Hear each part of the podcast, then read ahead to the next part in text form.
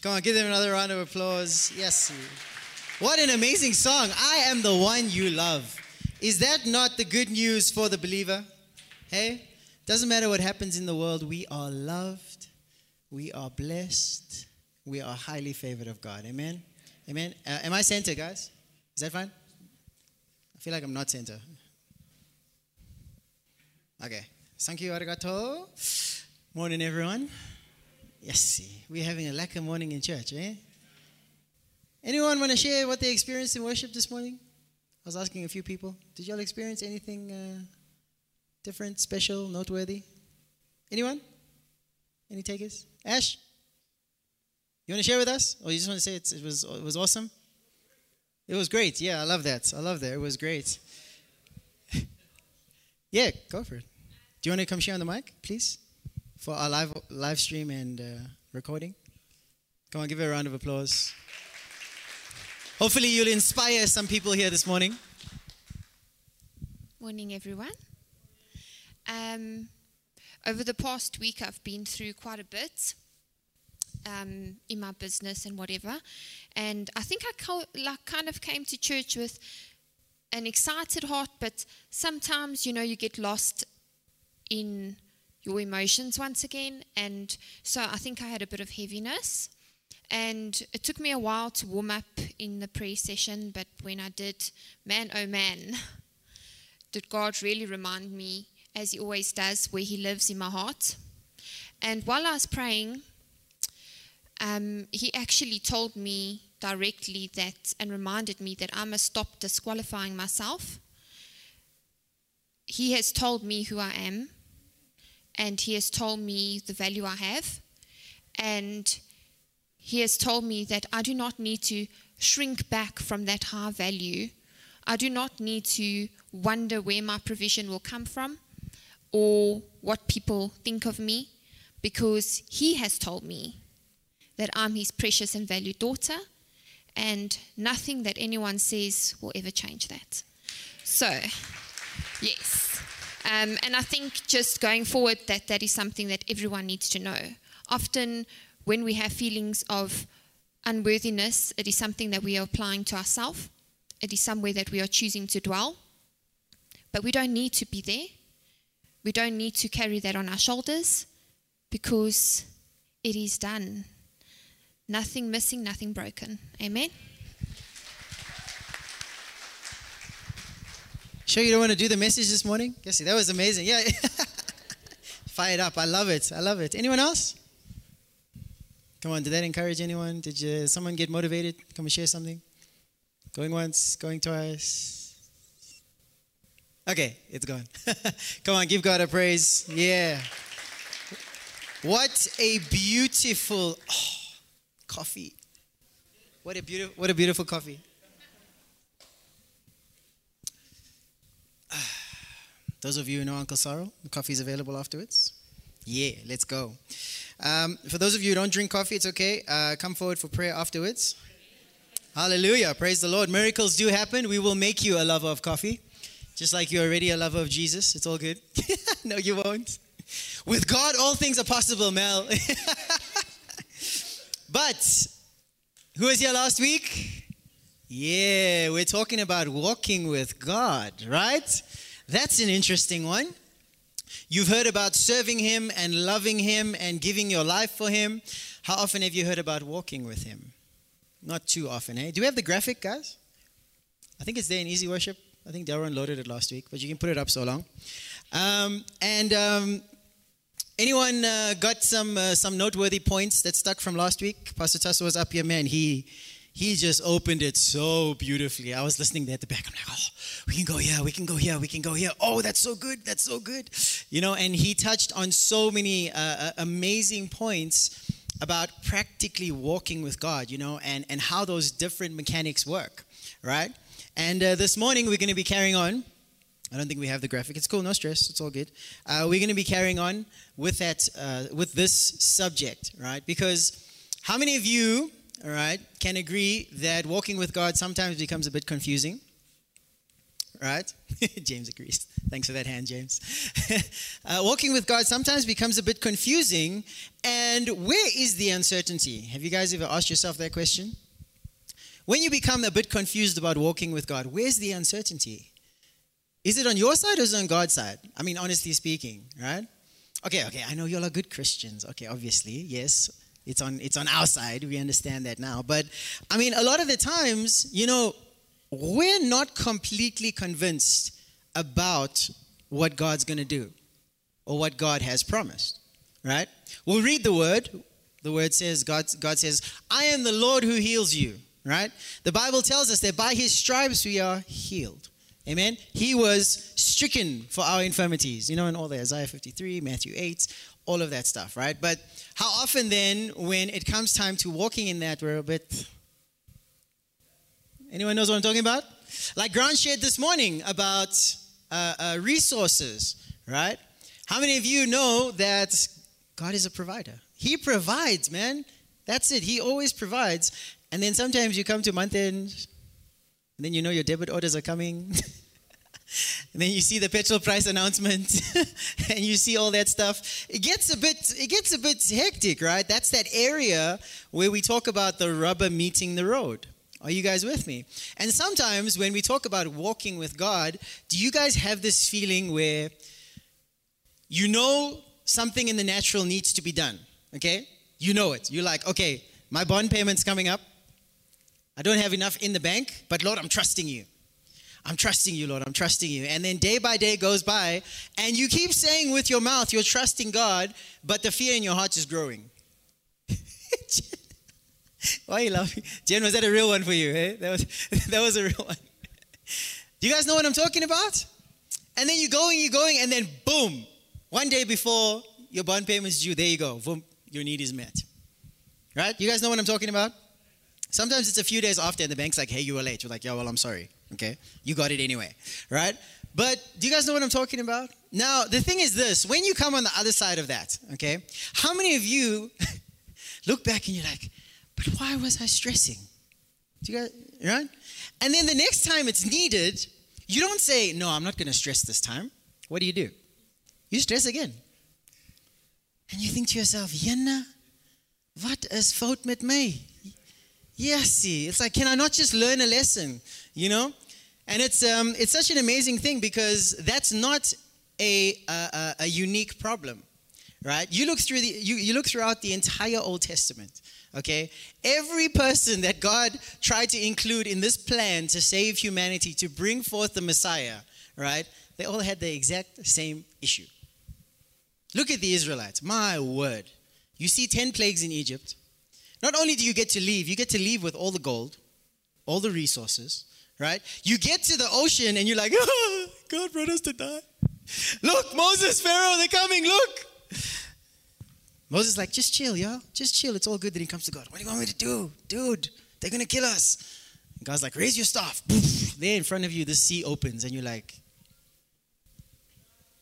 Moses is like, let's go. And you're like, okay, we're either going to drown or we're going to get killed. But let's go. You get through to the other side. And you're like, sheesh. And you're excited. And you're like, man, did you just see what happened? We walked through on dry land in the middle of an ocean. The ocean split in front of us. Then supper time came that day, like, yo, we can't eat. Now, where's the food? We're to die of starvation, Lord. Help us. The sun is setting. Oh, we're getting cold in the desert. Oh, no. Boom, pillar of fire. The quail comes down and the manna comes down. Next day, yes, as we're feeling hot, we're going to cook in this desert. Boom, there's a cloud. And step by step by step, they're complaining and complaining and complaining and complaining. They're seeing miracle after miracle after miracle, yet they're still complaining. Yes, all the Christians are like, yeah. Don't say, yeah, the Israelites. Say, yeah, that's me. then they're like, Lord, we're thirsty. The Lord tells Moses, speak to the rock. Moses is even frustrated. He smacks the rock. Boom. And all this water comes out. There they, eat, they drink the water. Right? And you guys know the rest of the story. I mean, it's it's it's truly miraculous, you know. And there are countless stories throughout the Old Testament. But you know, when we look at it, God told Moses, He said, Listen, dude, I've heard the cries of my people. It's in Exodus, you can go read it, right? I've heard the cries of my people. I need you to go back and I need you to set them free. And Moses is like, Okay, I get what you're saying, right? But you telling me to go back to the Egyptian empire, tell that bro that's in charge, let your people go. Yes, Moses, that's what I'm saying. Okay. So then, how about I don't do that? That was basically Moses' response, right? And it's amazing. They have a bit of a dialogue. You can go read it. Um, Moses says to God, He says, All right, if I'm going to go, let's hypothetically say I'm going. Is, I'll entertain you for a while, Lord. If I'm going to go, who must I say sent me? And God says, Tell them, I am that I am has sent you. Right? And later on, he says that I am the God of Abraham, Isaac, and Jacob. By my name I will be known. Right? Now, Moses rocks up there. You guys know the story if you've seen Prince of Egypt. It's a loose sort of translation of what actually happened in there. But please go read the book of Exodus if you can. No, just go read it. You all can read. Praise the Lord. Okay. um, but you go read the story and, you, you, know, let my people go. You know that whole scene. It was really epic. But um, they come out. But there's something that we always forget. Do you enjoy that, Ash? Was that good? it really wasn't good, but it was funny. um, there's a very, very crucial element we need to identify when we read these stories. You know, because when we read these stories, we're always looking at what the people are doing in it. Right? Why? Because we identify with people. Right? And because we identify with people, when we read the Bible, we identify with the people in the Bible. We don't identify with the God of the Bible. Okay. I need you guys to pay attention here, okay? On Wednesday, I went into this a bit. I don't know, yo, Wednesday, who was here on Wednesday? Yes, we went off, eh? Jeez. It was, it was good. It was a bit hectic. But um, we identify with the people of the Bible and not the God of the Bible. Now, what God told Moses was that I am that I am has sent you, right? I am the God of Abraham, Isaac, and Jacob, and by my names I will be known. Okay? Exodus 3, I think it is. Now, he told that directly to Moses. Okay? When we go and look at how Moses walked with God from the time he was called with the burning bush up until the time he died, Moses was the only one. Obviously, Joshua and Caleb came later, but Moses was the only one who truly walked with God. Israel was a nation called by God, right? Given every promise of God, told by God that they will be made a holy, prosperous, and blessed nation. And they were. They were made that and they were envied by every other nation in the world at that time, right? And they knew that Israel was blessed by the Lord Most High. Okay? But Israel wasn't walking with God. Moses was the only one. And obviously Joshua and Caleb after that, right? Even Aaron and Miriam, they had their own stories, okay? And it's amazing how we identify with the people who always have these stories like the Israelites, like Aaron, like Miriam, etc. Are you with me? And when we read the stories of the Bible, like I said, um, we identify with the people. Like, how many of you have been told, Oh, I see a spirit of David on you? I'm like, No, no, no, I don't want that spirit. No. I've got the Holy Spirit. Don't. You guys go read David's, David's story. You want his spirit? Ha, ha. They, all the guys are like, Yeah, let me go on my balcony. I want to see a woman bathing there. Yeah. Where is she? Hello? Hello, you know?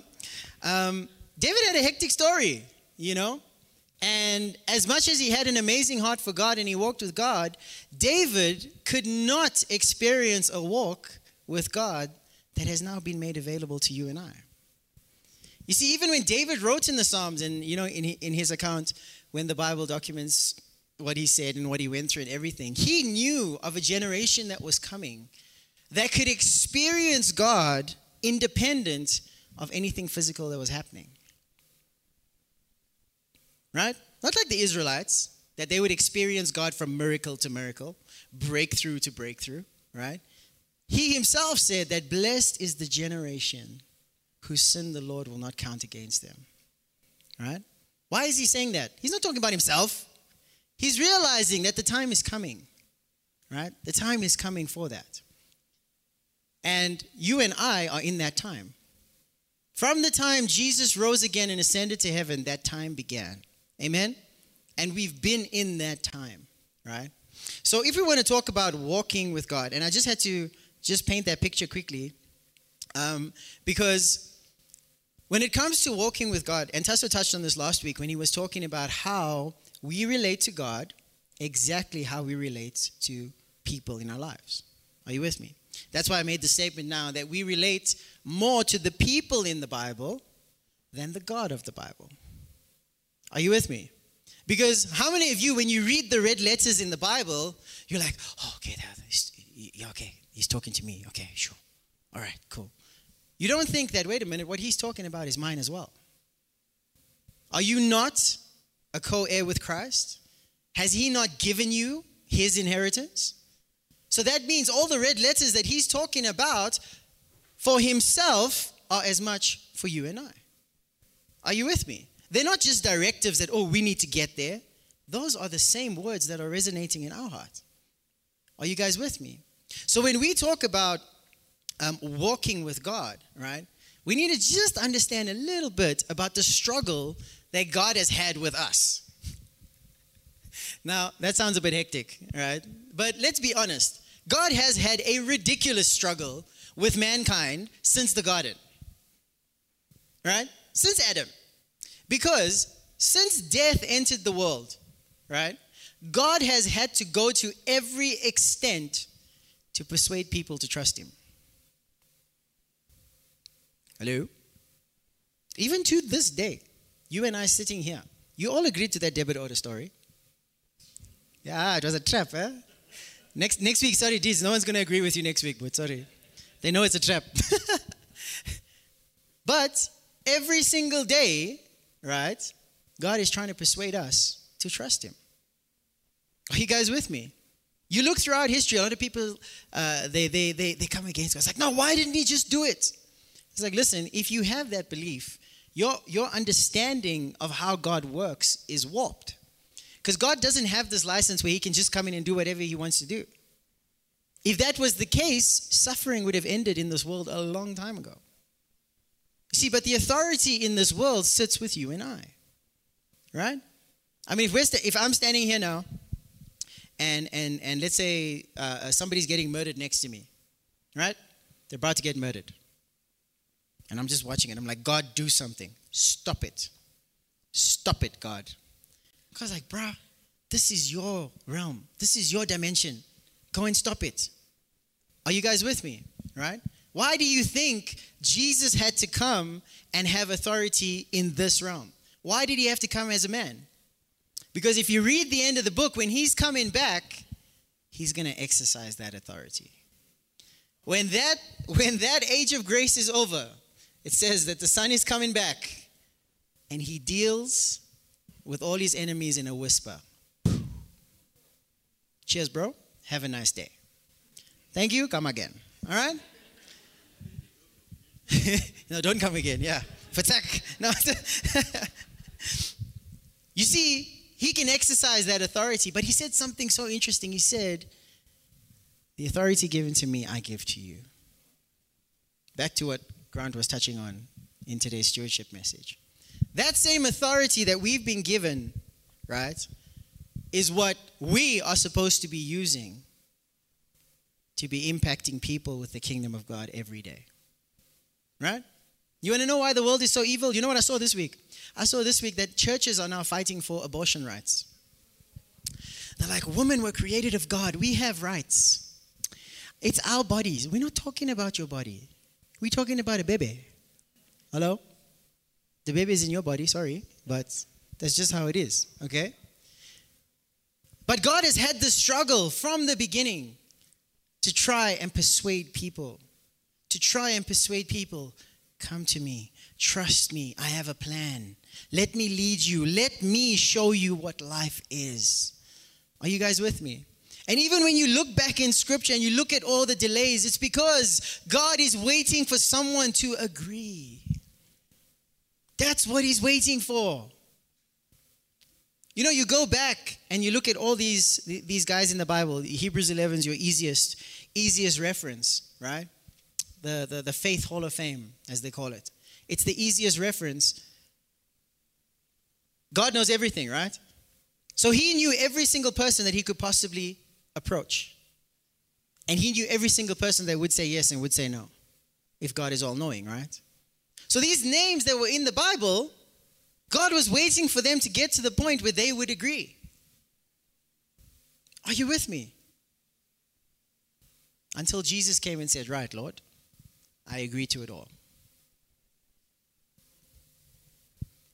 Your will, not mine.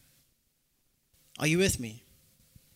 And in the Bible, this struggle that God has had is because of something called iniquity. Everyone say iniquity. Do you know what iniquity is? It's not sin. That's not what iniquity is. Iniquity is the rejection of the knowledge of God. That's two different things. Are you with me? You find yourself in iniquity, you're going to end up in sin. Are you with me? But throughout the ages, you look at every sphere in society right now, ladies and gentlemen. Can we agree that the knowledge of God is practically eradicated? Not a God, the living God. Right? It is completely eradicated. Would you guys agree? Hey? You look at what's being taught in schools, you look at what governments are standing up and proclaiming, the laws that they're putting in, the word of God is nowhere in society anymore. Right? It's not even with Christians. Jared, you okay? No, it is. It is, you know. It's not even with Christians because, not, not us, obviously. I'm just saying globally, I'm, I'm, I'm explaining the struggle God has. Because um, no one is walking with God anymore. No one values this word anymore. Now it becomes about worship songs, becomes about a nice motivational sermon, it becomes, you know, a cool reasoning to keep people happy. How do we tolerate them, you know? I saw another poster. God's pronouns are they and them. Because he's, cause he's a Trinity. So he's, he's plural, you know? But this is, and that's a church. And it says, what, some assembly of Christ, something, something. I'm like, which Christ, dude? Maybe assembly of Antichrist. I don't know, you know? But this is where we are, guys. And the thing is, we cannot step back and say, oh, why is there so much evil in the world? Let me ask you something. If you choose to depart from the only source of good, what are you going to get? It's logical. It's really logical, you know? And in our own personal lives, where we have rejected the, the, the knowledge of God and we've rejected His way, we have seen the own price in our lives. Everyone should be nodding right now. Because you see, when you walk under iniquity, man, there is crazy suffering. If you want to do it in a way other than what God has prescribed, you have all the freedom to, but you're going to have all the chaos that comes with it. You're going to have the pain, you're going to have the loss. Are you with me? And God doesn't want that for us. He's not forcing anyone to go the way of iniquity. He's saying, listen, this is the way I've given you. Please, it's for your safety like what Tasso mentioned. Are you guys with me? So, when we are unsure about God's side of things, right, our first indicator must be that we have submitted ourselves to iniquity. See, the minute you're stressing about provision, right, you've rejected the knowledge that God is your provider. The minute that you struggle with sickness or you're in fear about sickness, you've rejected that God is your healer. The minute you find yourself in condemnation, you've rejected that God is your righteousness. Are you guys with me? And herein lies the struggle that God has with us. Because He's already placed us in Christ. We are one spirit with Him. We are saved, healed, delivered, set free, made prosperous. That's the salvation package. We are the righteousness of God in Christ Jesus. Everlasting righteousness, saved forever. Amen? Yet, we're not taking hold of that. And our persuasion has nothing to do with our circumstance. Because you see, even if we had no problems in our lives, we still would not be persuaded about who God is. Hello, are you with me? Bash, I thought this was about walking with God. What you talking about, man? Uh, Lester, just hold on. Bear with me. Luke chapter 4. Are you guys following me so far? Are you understanding this picture?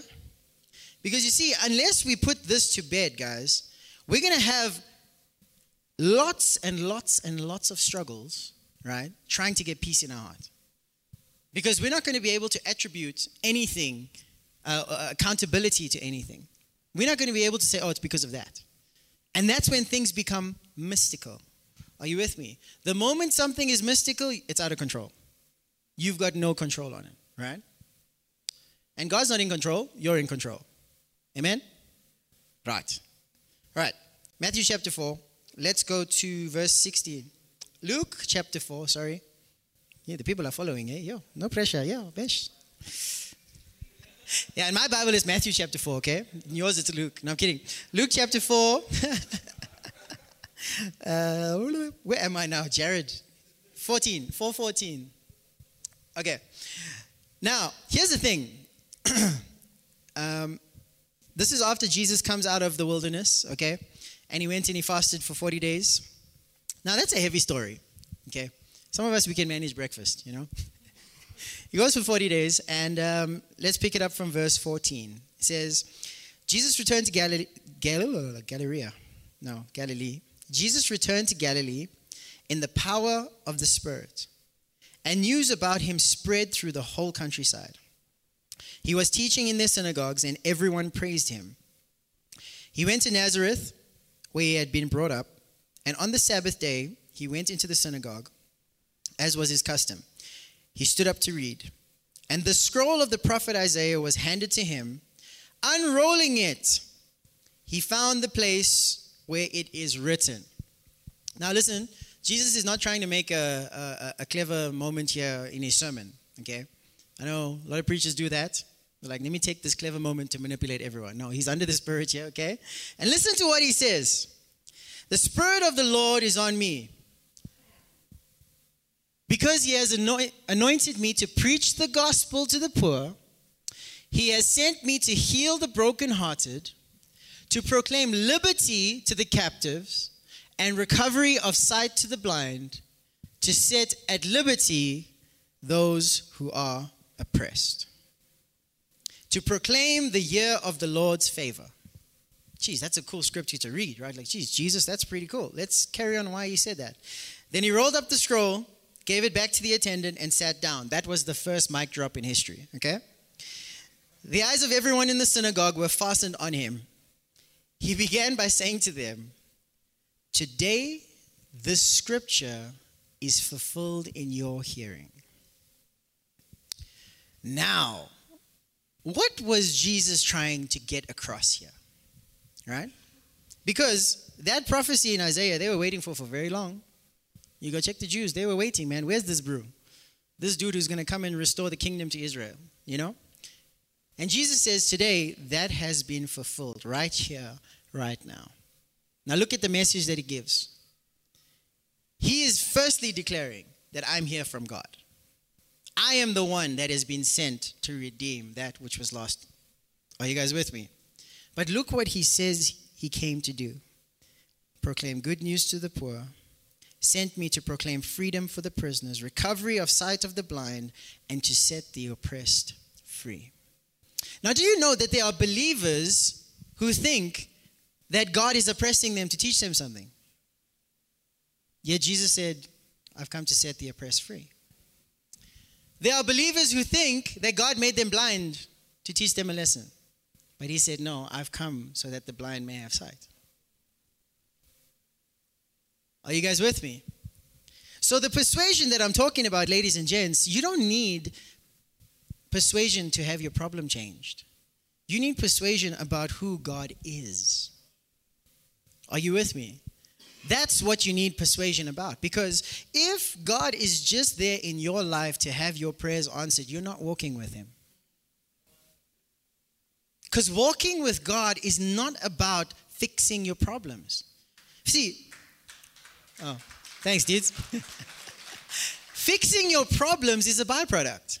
Do you know why? Because the way of righteousness produces what? Abundant life. You know what abundant life is free from? Problems. Sheesh. Can I get an amen? Yeah, thank you. Right? Walking with God is not about your problems. Now, here's the thing this is, this is a bit of a hectic one, right? Because miracles are given as signs to the unbelievers. Agreed? Right? I mean, if an unbeliever walks in here, right, and we got a dude in a coffin here, and we say, in the name of Jesus, stand up. And this dead dude rises. That guy's gonna think one of two things. Either it's a zombie apocalypse, okay? Or he's gonna be like, Jesus must be alive, because this man is. Are you with me? That guy's gonna be like, Jesus, I believe in you. Amen, hallelujah, I'm saved. We agree, okay? But here's the thing in the beginning, when God created man and woman, right? What miracle needed to be done? Was there a sickness to be healed? Was there a dead to be raised? Was someone hungry who had no food? Yet, Adam and Eve walked with God in the cool of the day. So, if Adam and Eve were walking with God in the cool of the day, do you think they were walking like, Lord, we need breakthrough? Okay, what's wrong? Ah, the grass is long. Okay. Lord, we need breakthrough. What's wrong? No, the fish are talking badly at me. What did he need breakthrough for? Hello? If we do not get to this point, guys, we'll never practically walk with God in our lives. Because you see, Christians today, unfortunately, have been taught to live carnally. Right? Come to Jesus, He'll take all your suffering. Yes, He will, but He doesn't take it first. Come to Jesus, He'll provide all your needs. Yes, He will, but He doesn't do it first. Come to Jesus, He'll heal all your sickness. Yes, He will. Sometimes first, sometimes later, but you know. Why must you come to Jesus? So you can experience life. Because here's the thing. Use my hands today. Here's the thing. As a believer, do you know that you don't need to ask God for anything? Yes. I'm sorry. Forgive me. Hallelujah. Praise the Lord. As a believer, right? Do you know when you go into the action of asking God for something, it's not because you don't have it. The action of asking God for something is to deal with the doubt that's in your own heart. Are you with me? Because to say that you don't have everything that you need means that Christ did not complete what he came to complete. I'm not you're not arguing with me. You're arguing with Jesus. Okay. Are you guys with me? Do you hear what I'm saying, guys? This is what Christ called us to. This is the kingdom. This is life in him. Nothing missing. Who said nothing missing? Nothing missing, nothing broken. Are you with me? And yes, it's scriptural. The Bible tells us whatever you need, ask. But what is the process of asking? He's not saying ask because you don't have. He's saying ask so that you may acknowledge that Christ has already given. Are you with me?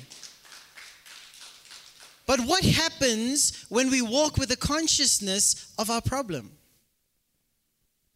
You okay there, Jared? Enjoying yourself? Praise the Lord. Hey, the man smiling, touching his eyebrows too. Yeah. What happens when we walk with the consciousness of our problem? You have less, and you have less, and you have less, and you have less. All of a sudden, you got nothing. Right? So, walking with God, if in your mind you have the motive of walking with God to fix your life, you've lost the benefit. Are you with me? Because the Bible tells us that if this word is not mixed with faith in your heart, it's useless to you. It's just letters on a page. Now, what is faith? We've touched on this a thousand and fifty times. Faith is trusting in God. It is the unwavering trust in the integrity of God's character. Right? That's what faith is. Now, if you take this word and it is not anchored on a person, it's going to be useless to you. Are you with me? So, when we look at it, and I had to paint that picture, right? Because we often do not want to attribute the correct accountability for all the problems in our lives. Every problem in your life came from a decision. It was either Adam's one, right? And you're living in that death consequence through the generations. It was either your decision, right? Or it was someone else's. Can you see the common thread through all of it is that it was a man's choice, that you have the consequences that you have. But Christ made a choice for you, and he's asking you to choose the same that we share in his death so that we may share in his glory. Are you with me? Right? So check this out. Are you guys getting something this morning? Can I keep going? Okay, I didn't hear a no, so I'm to keep going. Okay, so here Jesus sets up the whole story about what he's come to do. Sets it up straight away. He's like, if you're ever in doubt about why I'm here, look, I've only come to help people. I haven't come to take account. I haven't come to collect the debt. I haven't come to judge. No, I have come to help. Step one, right? You need to be completely persuaded in your own heart that God is for you. Amen? You need to be fully persuaded in your heart and have your heart established in the love of God for you. If you do not do that, guys, forget every promise. You know why? because you're just going to be working against your own disqualification. And you're going to be spitting out that promise every single day. The Lord is my provider. The Lord is my provider. And your heart's going to tell you, He may be your provider, bro, but you ain't worthy. Say it all you want. You're not worthy. You're unqualified. You're condemned. You guilty sinner, you. If you do not establish grace in your heart, like Hebrews tells us, Hebrews tells us, it's good for our hearts to be established in grace. What is grace? The unmerited, unearned favor of God. God's own ability at work in your life. If that is not established in your heart, forget everything else. Forget it. Because you're going to be that Christian that stresses until you see the miracle. What about being the son or daughter of God who is at peace regardless of what's happening? What about being the son or daughter of God that whenever a need is a need is seen in your life or someone else's, you don't be like, "Oh no, what are we going to do?"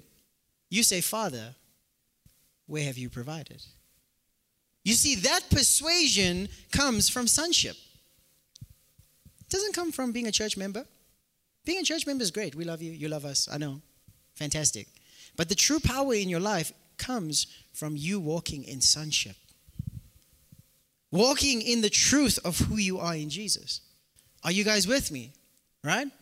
So, the number one persuasion has to be about who is God. Now, as a believer, you should have a, def- a defined framework about who God is. If someone had to ask you, who is God? What are his attributes? What is he about? What can I expect from God? Right? What would you say? God is love. God is light. God is good. God is healer. God is provider. He makes us holy. He makes us righteous. He heals us healer. Um, he's our banner. He's our victory. Are you guys with me? All the names of God. Now, we've been stressing the names of God for I don't know how many years in this ministry, right?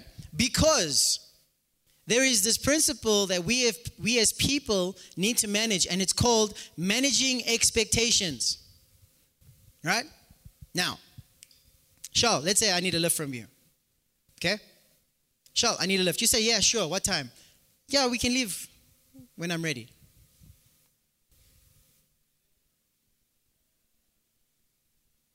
What, what are you going to say to me? Yeah. No, I'm saying I'm, we will leave when I'm ready. You, Uh, okay, okay, okay, that's fine. let's say let's say you go into a business deal with someone, right? And you're like, and then you say, um, yeah, so how are we gonna split the things? I was like, no, we'll sort it out when we get there. What are you doing? You're not managing the expectation, right? Ladies in the house who are in a relationship, let me ask you a question, right? Personal one. When said man in your life, husband or whatever, asked you out, right? What was what was the, the line or the you know what was the motion? Wait, Darren, I'm going to use your one. Where's, oh, Darren's not here. I can use it. No, I'm kidding. He's not here. What was the line? Anyone want to share it? Auntie Charmaine, what, what did Opa say to you? He says, hey, yo, like a dung. No, I'm kidding.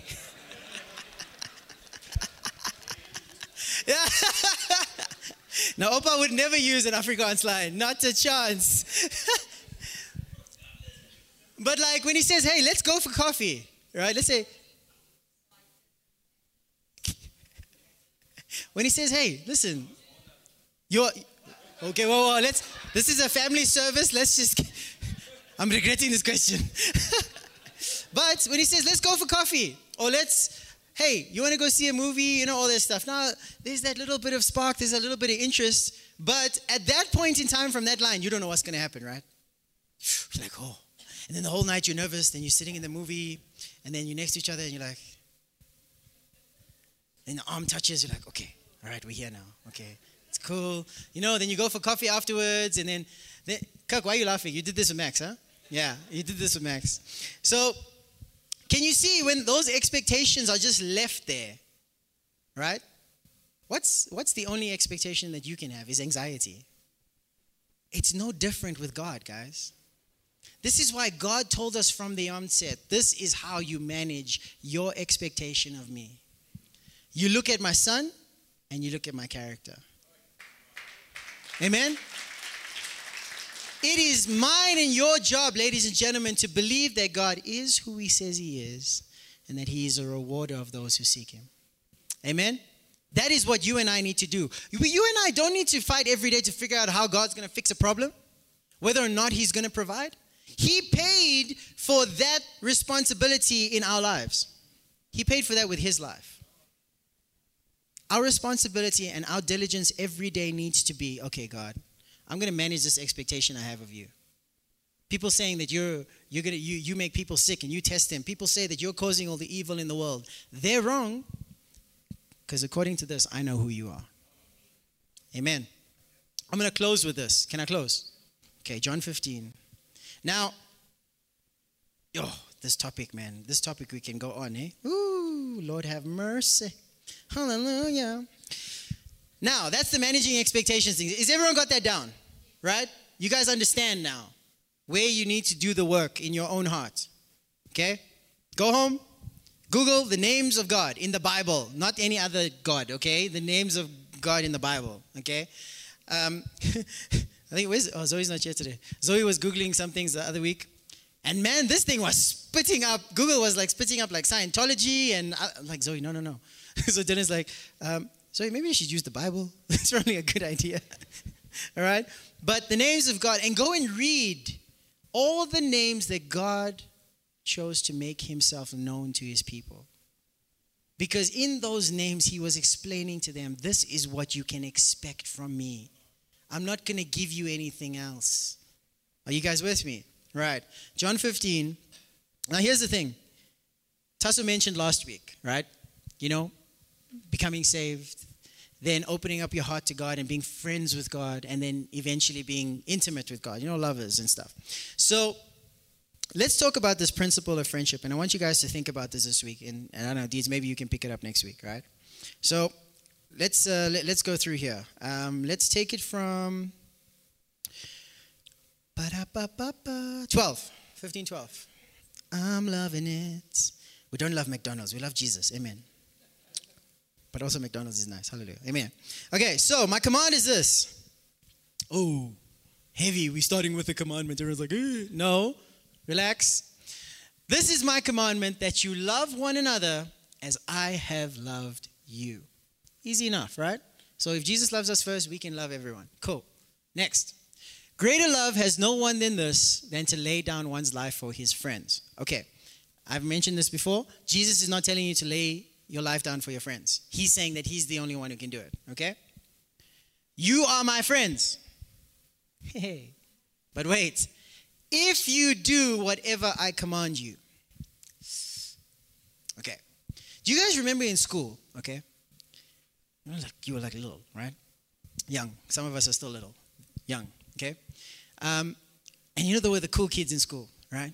And then you just wanted to be their friends, and they would tell you things to do so you could like be their friends. That's not what Jesus is doing here. okay? the key to being Jesus' friend is not following his commandments. Are you with me? I had to use that very basic example because everyone understood it. Because sometimes people think if I do what Jesus commands me, I'll be his friend. No. What he's meaning here is that if you follow my commandments, it's evidence that you are my friend. Let me say it again. If you follow my command, it's evidence that you are my friend. Because you see, friendship, right? If you think about your BFF that you have in life, whoever it is, and all the Christians be like, oh, Jesus, my BFF. Okay, wait. I'm talking about a normal, a human person here, okay? Um, friendship has in it, all right, um, an element where you are constantly exchanging value. Are you with me? How many of you pick up a habit from your friend? Right? My number one, I think the first habit I picked up was, Are you with me? Hey, dudes, that's life. Are you with me? All of a sudden, we all started saying that. Even Tasso says it now. Did you hear? Yes, it's hilarious. Right? Are you with me? Haha. I don't know if that was unconscious or not. But uh, with your friends, you pick up habits, right? Maybe it's a laugh, maybe it's a catchphrase. Yes, yeah, I got some phrases from some people in this church. Lord have mercy. Y'all need salvation. No, I'm kidding. but there is that exchange, a heart to heart value exchange. Are you with me? And along the way, you start developing a common road. Hello? And you'll see you have acquaintances in life and you all, you know, along the way. But then those ones that you are really close with, over time, you start developing a common road. Are you with me? This is the principle that Jesus is talking about here when he says, You are my friends if you do whatever I command. Because he's saying that if you are following my commandments, it means that you and I have exchanged value.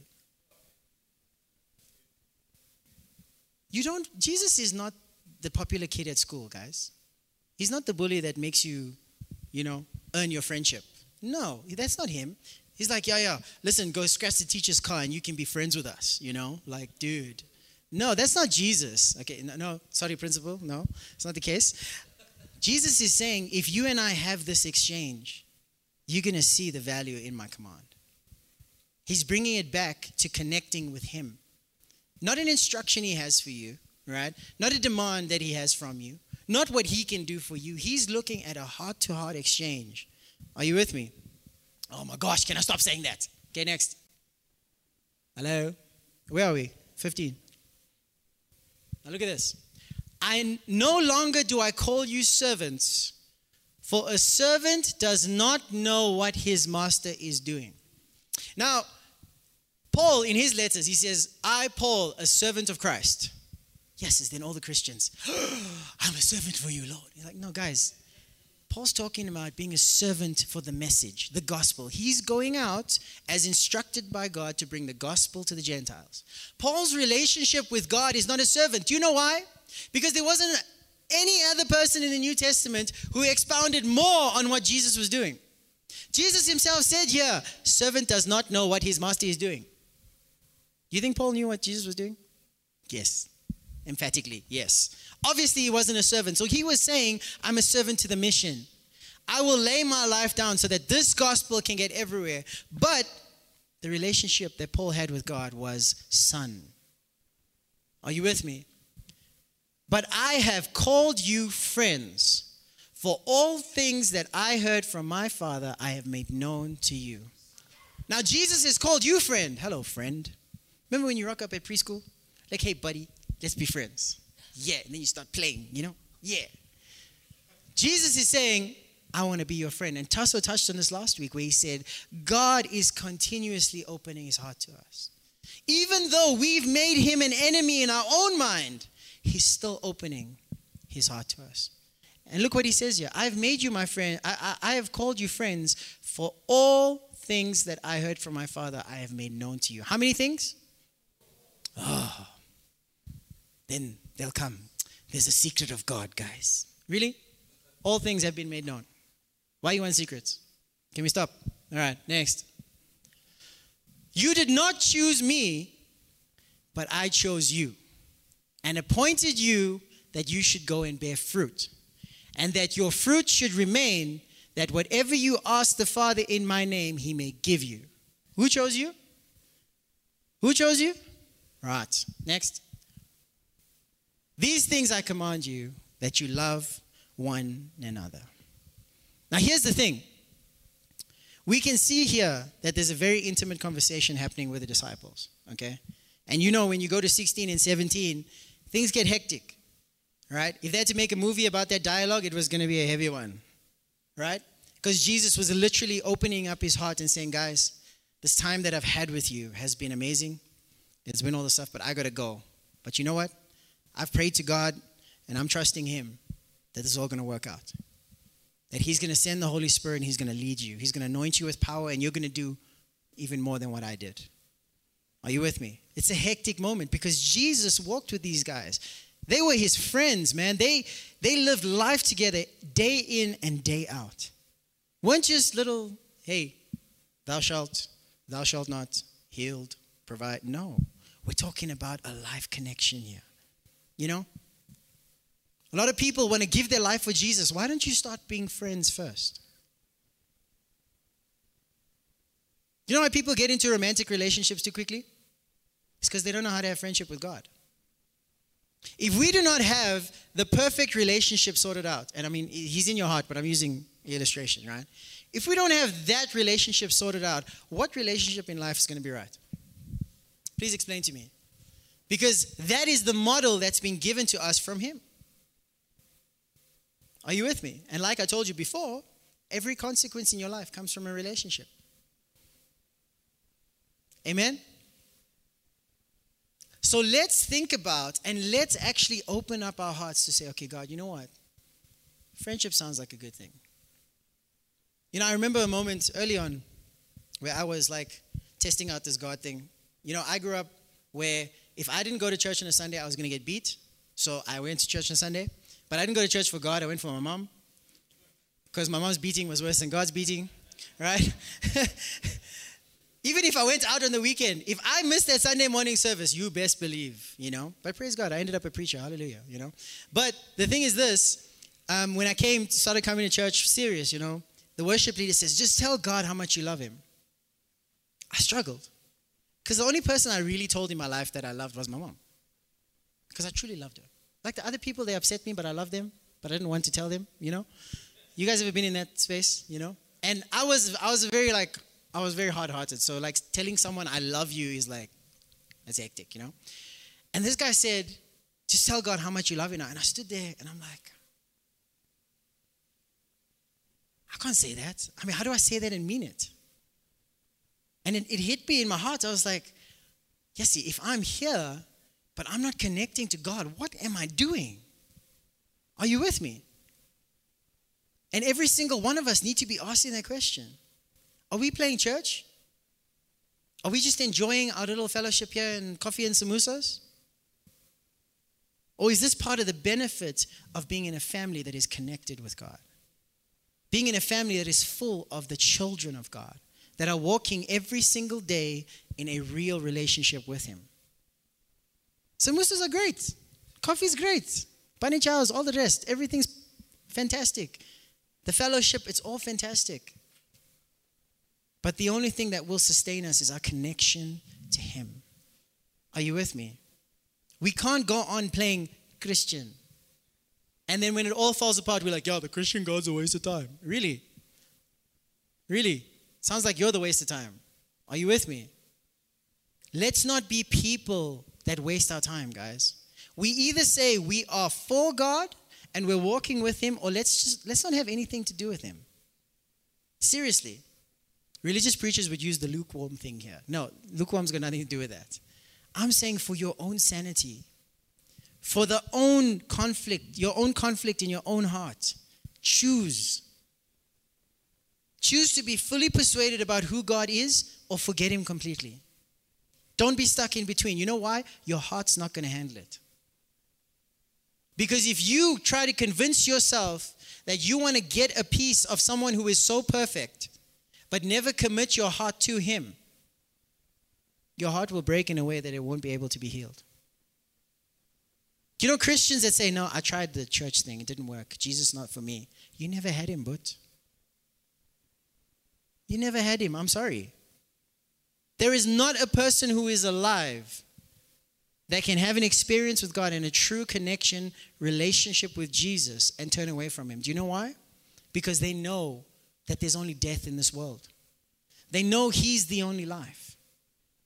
So when we talk about walking with God, you need to understand that you're not just this narcissistic brat that sits there and God like just showers you with all these stuff. No, if you want to be the son of the king, you need to be ready to walk in the kingdom. And what that means is, is that, okay, dad, I'm going to take your vision for me. If I am a son of the king, what that means is, is that I'm going to learn the ways of the king. I'm going to walk as the king walks. I'm going to speak as the king speaks. I'm going to see as the king sees, which is what Jesus came to give every single one of us. He lived a life to show us how that's possible. Are you with me? Look at the person next to you and say, hey, when you think of your problems, it's easier to die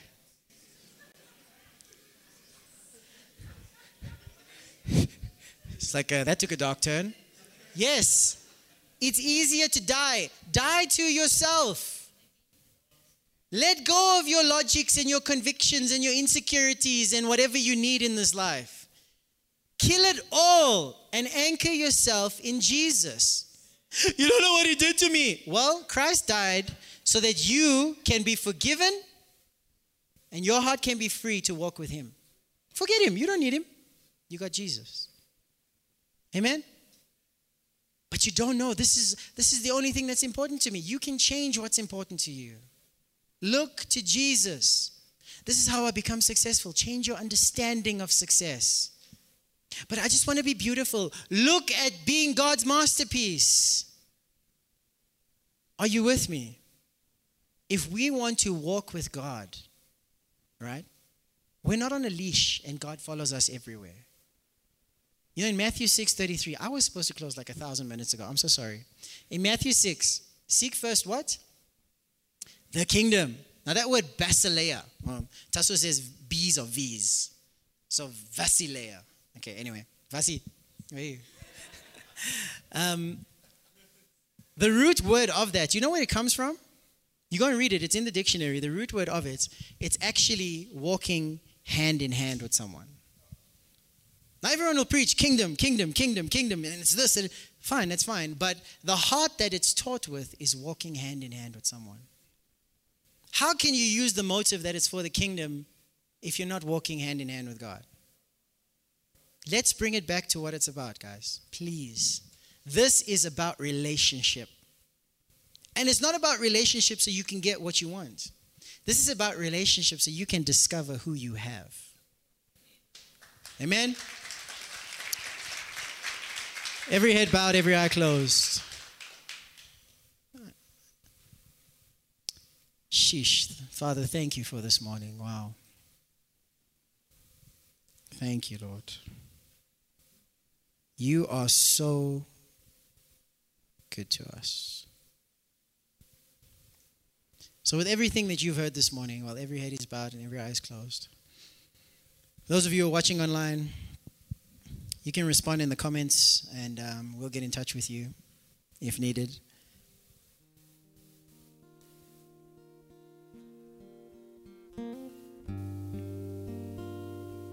Take stock this morning. Ask yourself, you know what? Does God have the friend space in your heart? Does He have the friend space in your heart? And if he doesn't, that's okay. You just need to ask yourself the question okay, what do I need to give him that space? Because the Bible tells us he's a friend that sticks closer than a brother. He has given us so much evidence of his love for us. He's given us so much evidence that he is for our good. You decide what you'll accept. But be honest with yourself. Because if someone laying down their life for you is not enough evidence for you, it doesn't mean you don't want to accept him. It means you don't want to let go of what you're holding on to. Because deep down in your heart, you think that becoming friends with Jesus is going to cause you to lose something. And friend, I want to tell you this morning there is no loss in walking with Jesus, there is only gain gain after gain after gain after gain. If you believe there's something you can lose by walking with Jesus, you've been lied to. He made a statement that He is the life. The life. There's no life in this world apart from Him.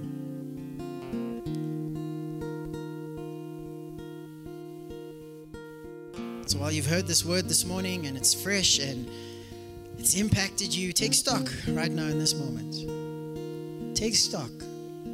It's good for us to take stock because we only want the truth of God's word in our hearts. We don't want anything else. Because we know that's the only thing that produces life.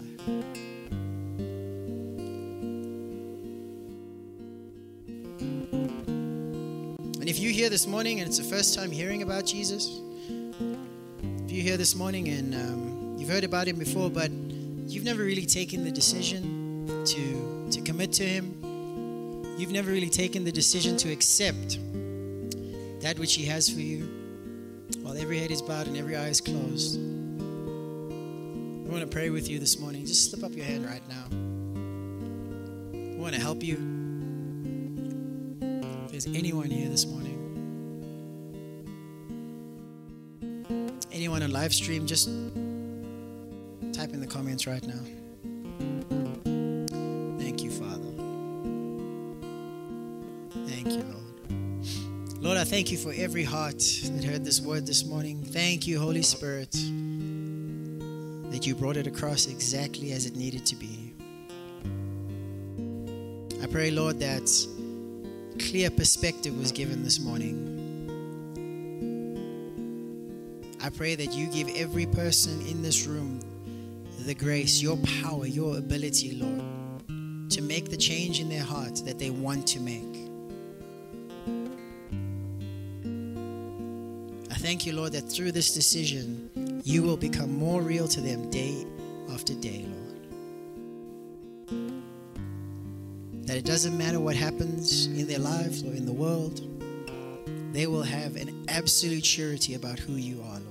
That they will they will take your heart, Father, and they will they will align themselves with it. They will start experiencing your thoughts, your emotions. They will start doing your will, Father. They will start seeing your vision, Lord. And through that connection with you, Lord, they will rise up and build a life that will cause jealousy to everyone around them, just like you intended, God.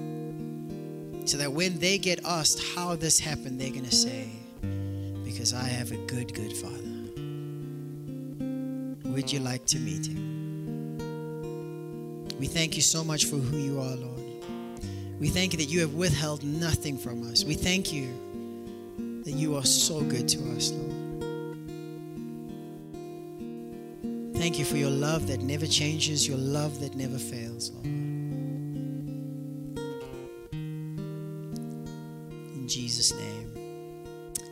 Everyone said, Amen. Come on, give God a praise.